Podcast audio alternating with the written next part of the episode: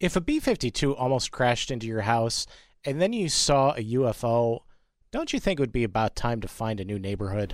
This is the greatest story ever podcast. There comes a time when all the cosmic tumblers have clicked into place and the universe opens itself up for a few seconds to show you what's possible. With Keith Conrad. You know, everything is not an anecdote. You have to discriminate. Here's a good idea have a point. It makes it so much more interesting for the listener. One person I might have to reach out to in the coming weeks is Joe Johns from CNN. Joe went viral uh, this week after he had a confrontation with uh, a raccoon on the White House lawn. So he's a, he's a Washington correspondent for CNN, and so he does a lot of stand ups in front of the, the White House. And, and literally, the raccoon kept interrupting him. And right before he goes on the air, he, uh, he he's uh, dealing with this raccoon and actually throws a bag at the animal to try to get him to get him uh, to to go away. Uh, the raccoon does eventually leave, and he does his uh, live shot with uh, with uh, no interruption after that. Get! There he is. Ah! Now, no events on the president's schedule today, and important to say, the White House, yeah, especially from the damn uh, freaking raccoons, man. God, again, this is the second time. Jesus. So props to Joe Johns for, for being such a professional and, and getting through his uh, his his work even when interrupted by Mother Nature. Of course, you'd already know about Joe Johns' uh, raccoon encounter if you went to keithconradmedia.com and signed up for my free email newsletter, the News Side Quest. You'll read a bunch of uh, interesting stories that generally aside from Joe Johns being a political correspondent avoids politics like the plague You'll laugh, you'll cry, you'll say, What?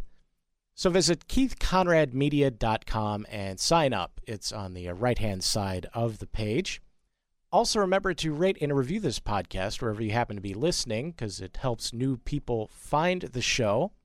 My guest this week is the co host of the Hannah and Fred show every Sunday, 11 a.m. to 1 p.m. on WCGO in Chicago. Hannah Stanley, thanks so much for joining me this week. Oh, Keith, it's my pleasure. I really, I, I'm super excited to get to do this with you. Well, maybe you won't be by the time we're done. I don't, I don't know. Time will tell. so I, uh, I'm a big aviation geek. Uh, mm-hmm. my dad, when I was growing up, he was a, he was a private pilot, so he'd you know fly in Cessnas all over the place. Mm-hmm. And uh, I have uh, I have Meniere's disease, so I can't actually fly uh, fly an airplane myself. Mm-hmm. Um, which, which, yeah, Meniere's is really bad. My parents both have it. I, I think it it would actually help me be a pilot because I can't tell right from up anyway. So you know, up and down anyway. So yeah, I, I have to pay extra attention. So you think I would I would be better at it? Yes, it would be. Uh, that's something that we might want to prove in a simulator. I, I think so. Yeah. Although I, I will say that um, uh, at one point um, uh, I I had said on a, on a show that I was working on, I had said, well, you know, I have this condition, so I can't fly a plane. But if I was on a plane and and uh, somebody had to Ted Striker the plane, mm-hmm. uh, I I could actually do that. Like if there if there wasn't a there wasn't a, a a licensed pilot, I could step in because I actually know how to do everything. I'm just not actually allowed to do it. And uh, we we never quite got around to it, but uh, they had this elaborate plan of getting me in a flight simulator and just just letting me go and see if I could actually land it without any instruction. Uh, well, I mean, the thing is, Ted Striker had instruction to some degree, so um, that's the difference. Yeah, no, I think you could probably uh, be okay. I I'd trust you if I had no other option. Yeah, if the flight attendant is standing at the front of the airplane and she says, "Does anybody have any flying experience?" I would just raise my hand and say, "Listen, if you're really desperate, if, if nobody no else raises else. their hand, yeah. you can definitely count on me." But this but, is like all of a sudden I almost broke into the A team uh, opening monologue, and I don't know why, but yeah. so so anyway, you can, and know, if you can find them, maybe you can hire Keith Conrad. Yes. Yeah. Uh, I, I, think we're onto something here. Uh, but uh, uh, I have I'm very thankful. Uh, the the worst um, situation I've ever had to deal with in a plane was a a very stormy approach to Nashville, Tennessee. And, oh uh, yeah, that's not a big airport either. no, and and we were we were flying Southwest, and uh, I mean, I I don't know how many tornadoes were in the area, but it, I mean, this was a really big storm, and the airplane is bouncing uh, up and down. The guy next to me is like grabbing onto both uh, seat handles, and he's just terrified. And then the flight attendant comes on the uh, PA system and starts singing. The weather started getting rough. The tiny ship was tossed. I love Southwest. I love Southwest. I used to be a very bad passenger during landings. It felt like to me that was when the most things could go wrong. And I, I know statistically it's actually more takeoff. Um, but I was white knuckling uh, my my seat, my armrests at, at, on approach once, and the guy next to me said, "You okay?" And I said, "I'm not a good lander." And he said, very deadpan, "The pilot is." And I laughed so hard, and that was the last time I had stress on a flight. I'm like, "This is not."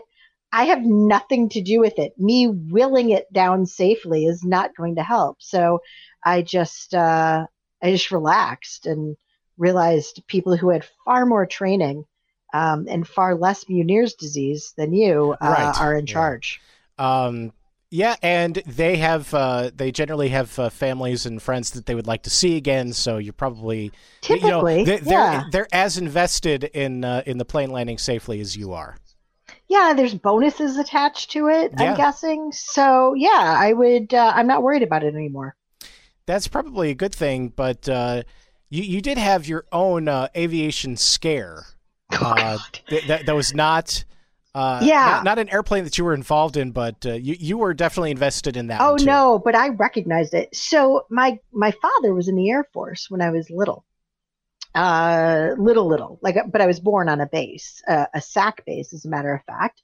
Um, and um, so I and he, you know, there were B-52s because it was Strategic Air Command um, during um, Vietnam. Mhm. So my my mom and dad were both very aware of what B-52s were. I was, um, you know, having Air Force in my family. My grandfather was Army Air Corps, so that was the precursor to the Air Force. So I grew up knowing a lot about military aircraft. Um, and one day I was 12. My mom was pregnant with my little brother. My sister was nine at the time. And there was just the most, and you know, and, and Keith, I know you know this, there's a difference between military engine sound, right? Military aircraft engines Mhm. um, versus, you know, just like, oh, that's a prop plane. Yeah, I, I think it's Um, mostly yeah. because the uh, the military, you know, civilian, they're trying to make uh, everything comfortable for the passengers, and they're Yes. and, and they're actually like required to be to make everything as quiet as possible, so that they're not Yes. disturbing the people around the air the airport. In the military, they're not worried about they that. don't care. No the people around the airport are their people. So they don't get a they if if they want them to complain they will tell them to. So um yeah so there's there was this incredibly loud screaming engine sound that was approaching from outside. And um uh my father was at work. This is the middle of the day. This is like i'm gonna say and i'm trying to remember it was on tv because i know exactly where i was sitting um, and something was on television. But anyway, um, we we were sitting on the couch, and it was um, a ranch home. So there was a plate glass window behind me. So I, in the Chicago terminology, we were in the front room, right?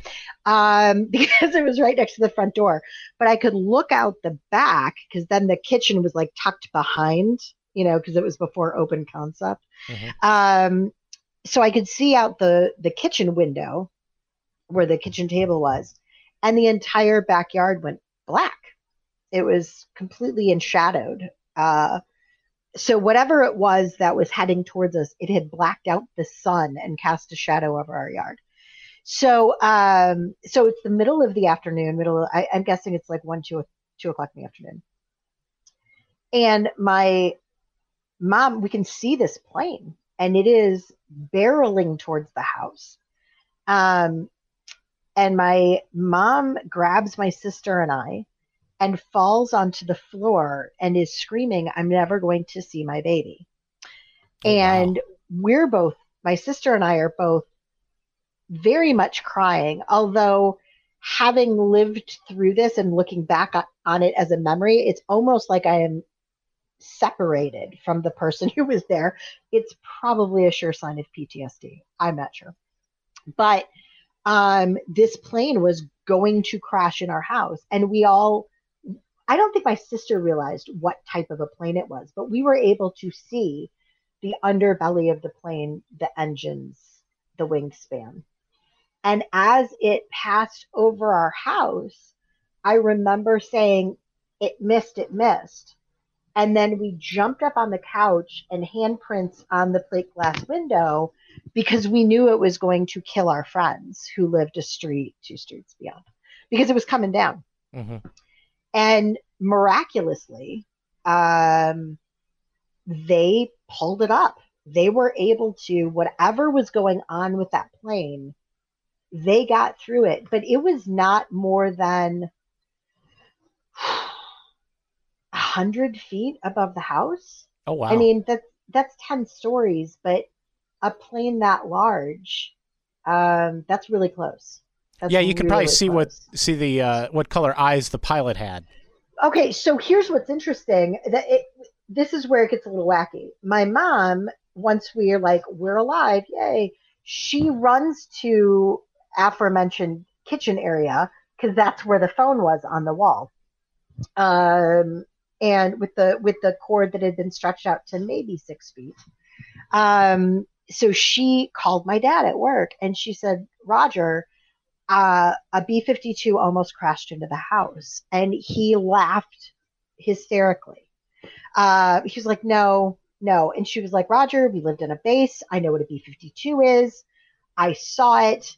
It almost crashed into the house. I mean, she was in hysterics. And he was like, okay, okay, okay, okay.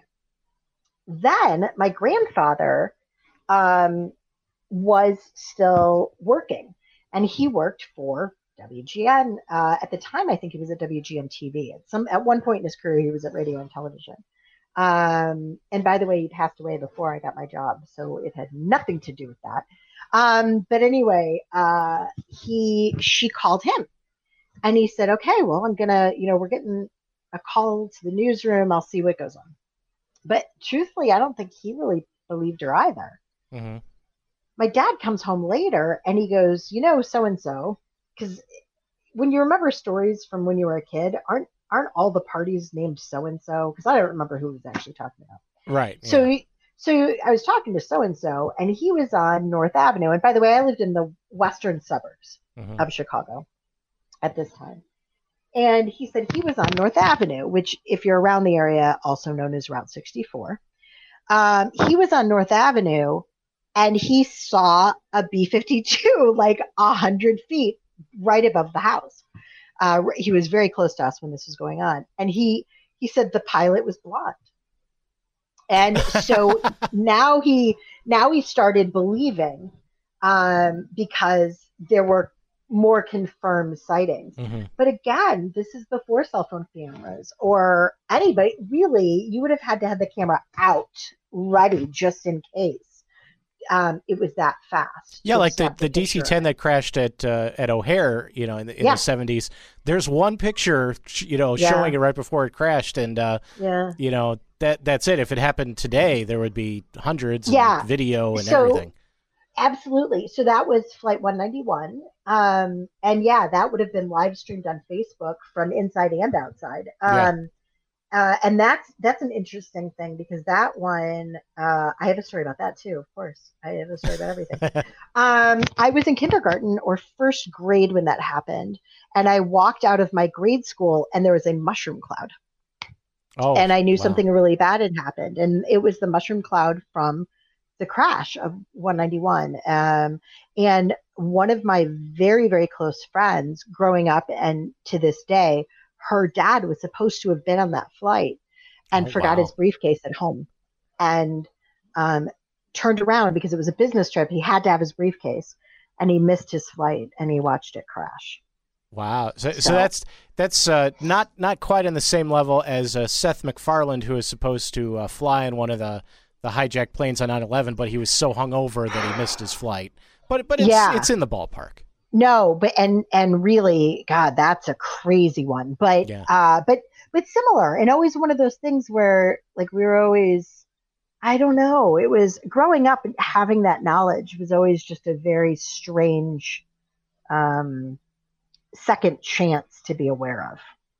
Yeah, yeah, and and, and any time you'd see a, a, plane doing anything weird, you'd be uh, you'd be be looking looking at it. Yeah. Kind of yeah, absolutely. And I've always, you know, if I see one that's a little bit low or the engine sound a little off, I'm always waiting for because they don't just plummet from the sky, right? That's not how it actually works. Um, but it's it's a very strange thing to have lived through and seen, and then to have so few other people have had that same experience. Mm-hmm. Um, where it just, I mean, clearly it doesn't come in up to in conversation very often like hey did you ever have a b-52 almost crash in your house? No okay just me. The, yeah um, the, the, um, only time it'll come up is when uh, when your friend keith is like hey come, come tell a crazy story in my podcast. Yeah and i'm like well there's this one and you're like that sounds good so so the biggest life lesson that i'm i'm, I'm getting from this is that uh, you should always keep your eyes uh, on the skies because you never know eyes on the skies and now that we have phones and cameras on us just always have them ready because people would believe you with photographic proof. I guess my dad would have at least. yeah, he he wouldn't have laughed it off. No, yeah, that was just what was so weird. But I mean, we watched the news coverage, and they were like, there was nothing, nothing about it, um, because nobody had video. So, mm-hmm. what what is it? Picture it didn't happen. That's yeah. like the new thing. That's that's kind of what they said to us in the uh, the mid '80s. Yeah, you'd so, think there would have been some record of that, but uh, you'd think unless they weren't supposed to be what the, like why would there be a b-52 above suburban chicago? No one knows. That's true.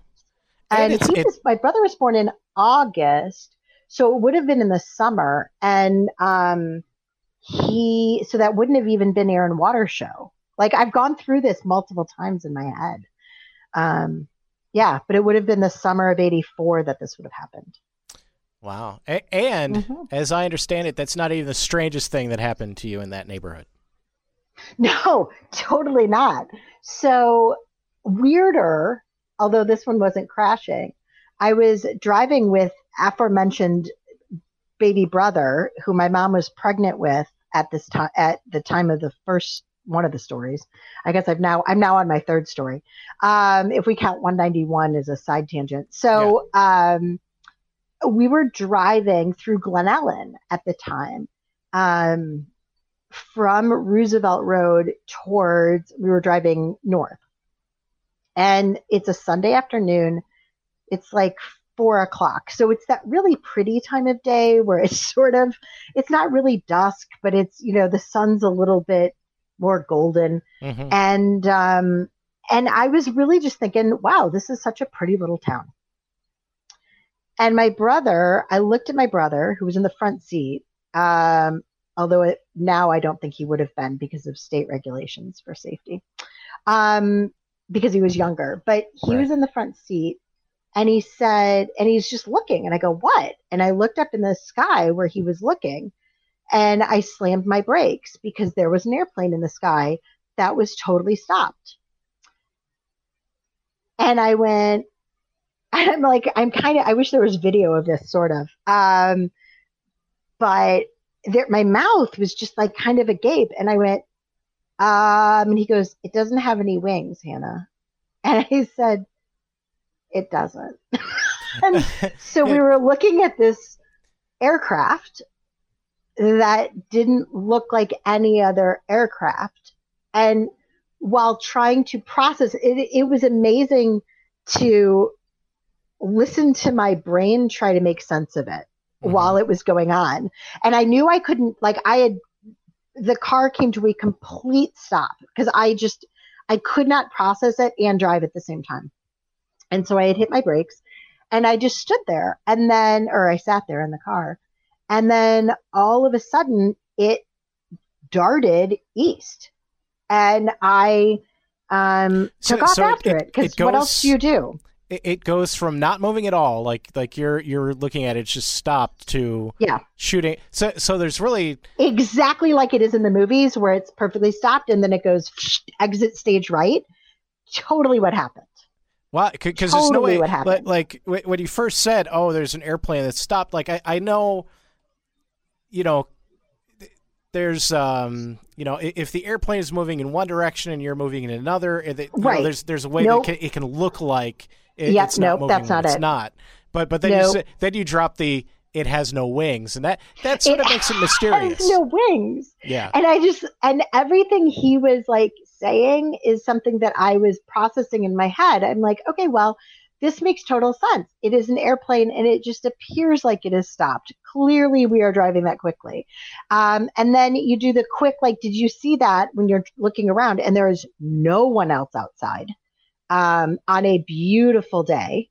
And so that was a little peculiar. Mhm. Um, and then it darted, it, it moved very rapidly towards the east. As I mentioned, we were heading north.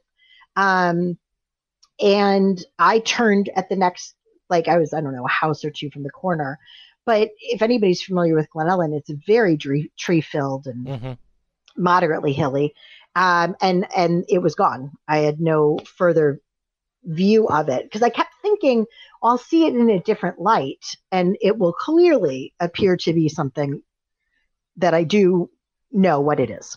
Yeah, but but that still doesn't explain why. Uh, like like even if you were looking at it from a weird angle, and that's the only reason it didn't look like it had wings, but it turns out it did. That that, Mm-hmm. Yeah. you know you can't really explain it was stopped or even appeared to be stopped, and then went in a completely different direction at a at a high rate of speed. Like there's just high no way you can speed. do that. Like it was just sitting there hovering and then bing, gone. Um, so then we went home, which was only And, and your dad know. said, "Hannah, that was a B fifty two. No, no, he was like, ever since that B 52 story, no, he, my parents were both outside. Um, and we got out of the car and they both looked at us and they, they said, everything okay? Are you guys all right? Or something along those lines.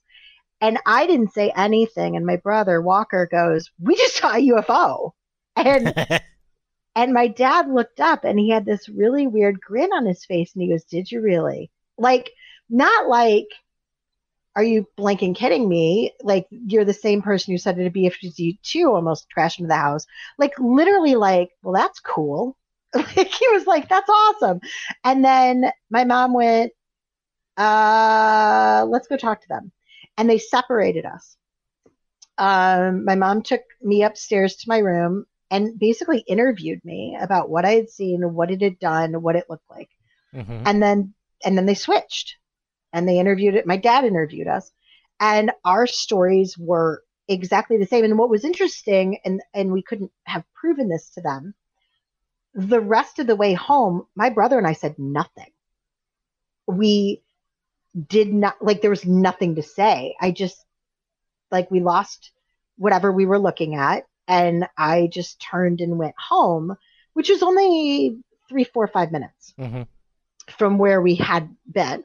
Um, and then we got out of the car, and that was the first thing Walker said was we. It was either I, I we saw a UFO or we saw a flying saucer. And my dad's my dad going, "Did you really?" And with the with the how cool is that look was very very interesting. And- I love how your parents' reaction was uh, to immediately go like all detective and you know separate He you and make sure you, your stories were straight. That that's awesome. Yeah, well, and I had mentioned that my grandfather was, you know, uh, news director, or he had worked for WGN, so he was Mhm. news director of radio and television at one point. So we have some of this journalistic mindset in our blood, right? But yeah, in, immediately they separated us and and uh, put on a, a single light bulb in each room, and um, and for it was very weird because it became black and white all of a sudden everything, but um, sepia toned really. Right, There, yeah. uh, yeah, no, but but it was very interesting that they did that and that that that was how. Um, but then our stories correlated, and then I took colored pencils, which I happened to have. Mean, I was driving, so I was probably 17 at Mhm. the point, maybe 18. Um, but I happened to have colored pencils, and I drew like this tiny little drawing of it, and I brought it downstairs and set it on the table. And Walker goes, "That's it." I was like, "Yep, that's it. That's what we saw." Um, and then again, my mom called news stations and said, "Hey," and I begged her not to. I was like, "Mom, they're going to take information. I'm going to be labeled as crazy. Like this is, please don't make this." Because again, I'm a teenager, so now I think everything's going to go on my permanent record. Um, and nobody had called in or reported anything. I was the only person, apparently, with my little brother who had seen anything that day. Wow. Well, now you know the uh, uh, the Men in Black will be coming to pay you a visit now that you've shared the story. That's okay. I don't mind. They're uh, they have some cool toys. Uh, well, thank you so much for sharing your stories, Hannah. Oh my goodness! Again, anytime. It's always great to get to hang out with you and and rehash some of these bizarre things that have happened that I don't think about frequently. Yeah, that there's definitely some bizarre stuff happening out there. There is. I think George Noory is going to call, so I got to go. Gabatron?